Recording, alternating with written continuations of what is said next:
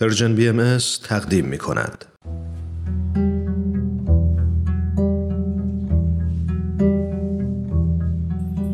هجرت، کاری از آزاده جاوید.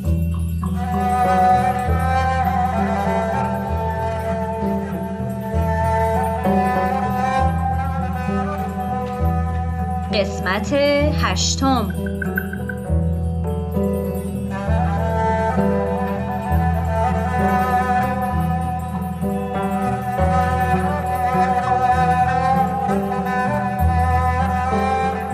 هفت وادی.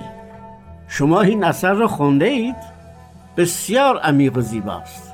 حتما میدانید که این رساله در بغداد از قلم حضرت بهاءالله نازل شده، اما به نوعی می شود که اون رو از نتایج هجرت حضرتشون به کردستان محسوب کرد. علتش؟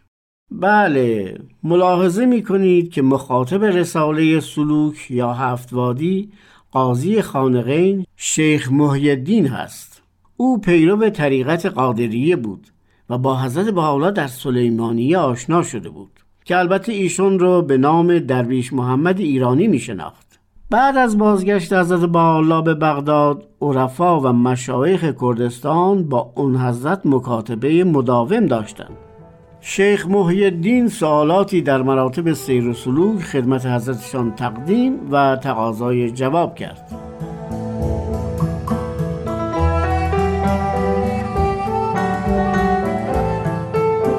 به طور قطع نمیتوان اطمینان داشت که سوالات شیخ محی الدین چه بوده یا او به چه اشعاری اشاره کرده و مفاهیم آنها رو طلب کرده، ولی میتوان حدس زد که او از حضرت بهاءالله در مورد مفاد 7 شهر عشق عطار نیشابوری سوال کرده بود.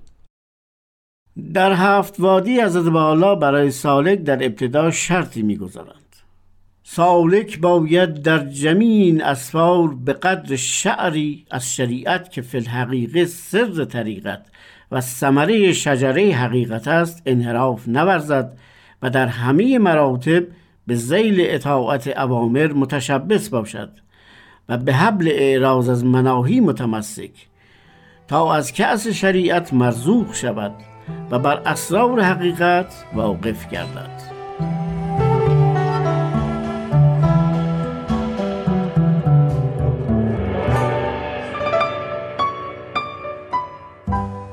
حضرت بهاءالله در هفت وادی تأکید می‌فرمایند که سالک باید از جان بگذره تا به جانان برسه، مثل یک قطره که باید به دریا وصل بشه.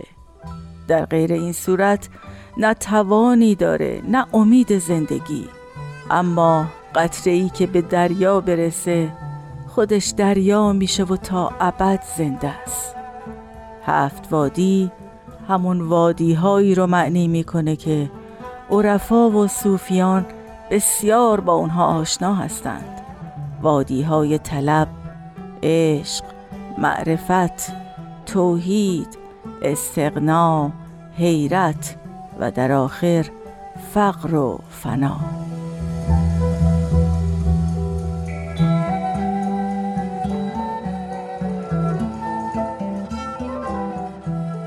مقام فناء فی الله و بقاء بالله از نظر عارفان منتهی رتبه عارفان و منتهی وطن عاشقان محسوب میشه، اما از نظر اون حضرت این مقام اول شهربند دل است، یعنی اول ورود انسان به مدینه قلب، یعنی اون چه از نظر عرفا پایانه است از نظر حضرت بهاءالله اول است.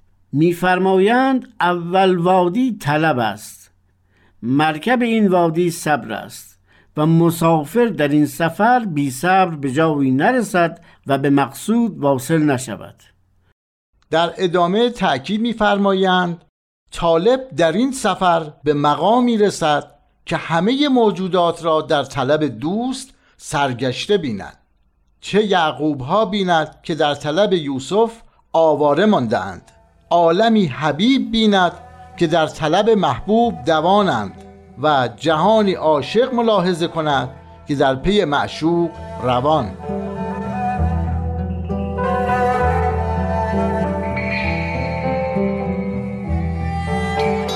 در ادامه به داستان لیلی و مجنون اشاره می‌فرمایند. طلب را باید از مجنون عشق اندازه گرفت. حکایت کنند که روزی مجنون را دیدند که خاک می‌بیخت و اشک می‌ریخت. گفتند چه می‌کنی؟ گفت لیلی را می‌جویم. گفتند وای بر تو، لیلی از روح پاک و تو از خاک طلب می‌کنی؟ گفت همه جا در طلبش می‌کوشم، شاید در جایی بجویم.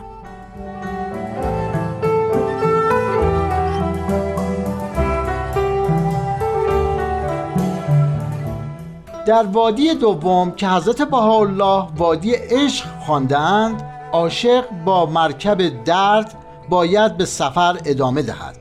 می‌فرمایند اگر درد نباشد هرگز این سفر تمام نشود و عاشق در این رتبه جز معشوق خیالی ندارد و جز محبوب پناهی نجوید.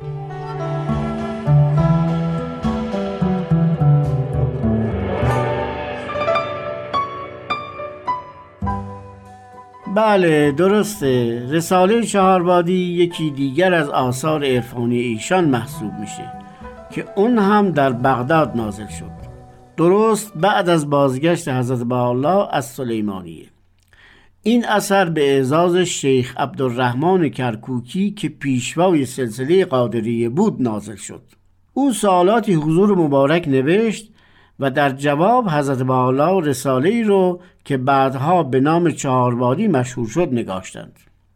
شیخ عبدالرحمن یکی از قدرتمندترین و بانفوذترین شخصیت‌های مذهبی کردستان بود و نزدیک به 100,000 مرید داشت. زمانی که حضرت بهاءالله در کردستان بودند، ارتباط نزدیکی با شیخ داشتند و او هم بسیار حضرتشون رو گرامی می‌داشت.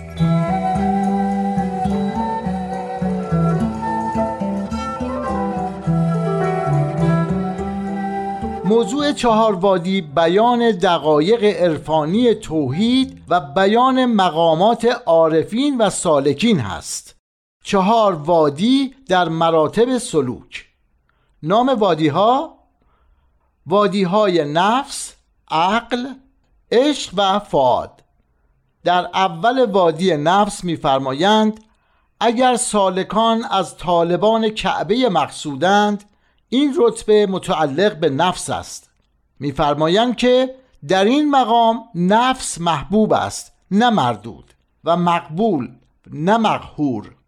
در ابتدای وادی عقل می‌فرمایند اگر سالکان از ساکنان حجره محمودند، این مقام راجع به عقل می‌شود که او را پیغمبر می‌نامند و رکن اعظم دانند، لیکن عقل کلی ربانی مقصود است.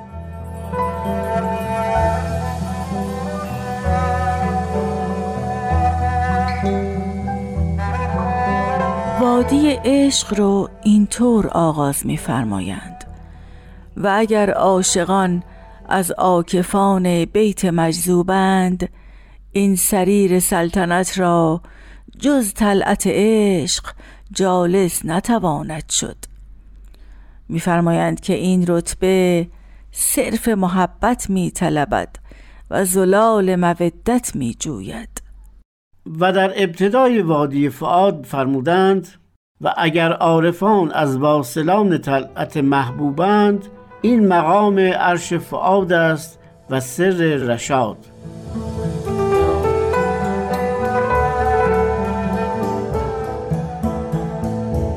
مادر هیچگاه ناامید نشد.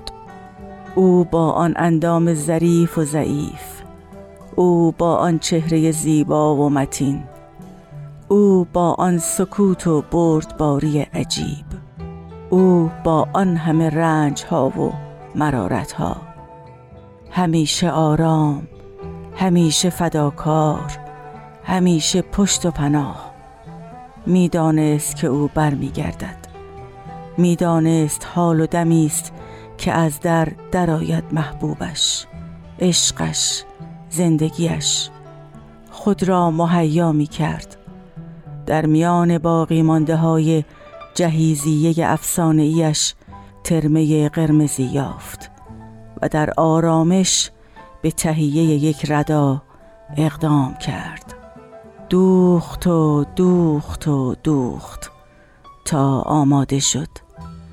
بی صبرانه منتظر بودیم.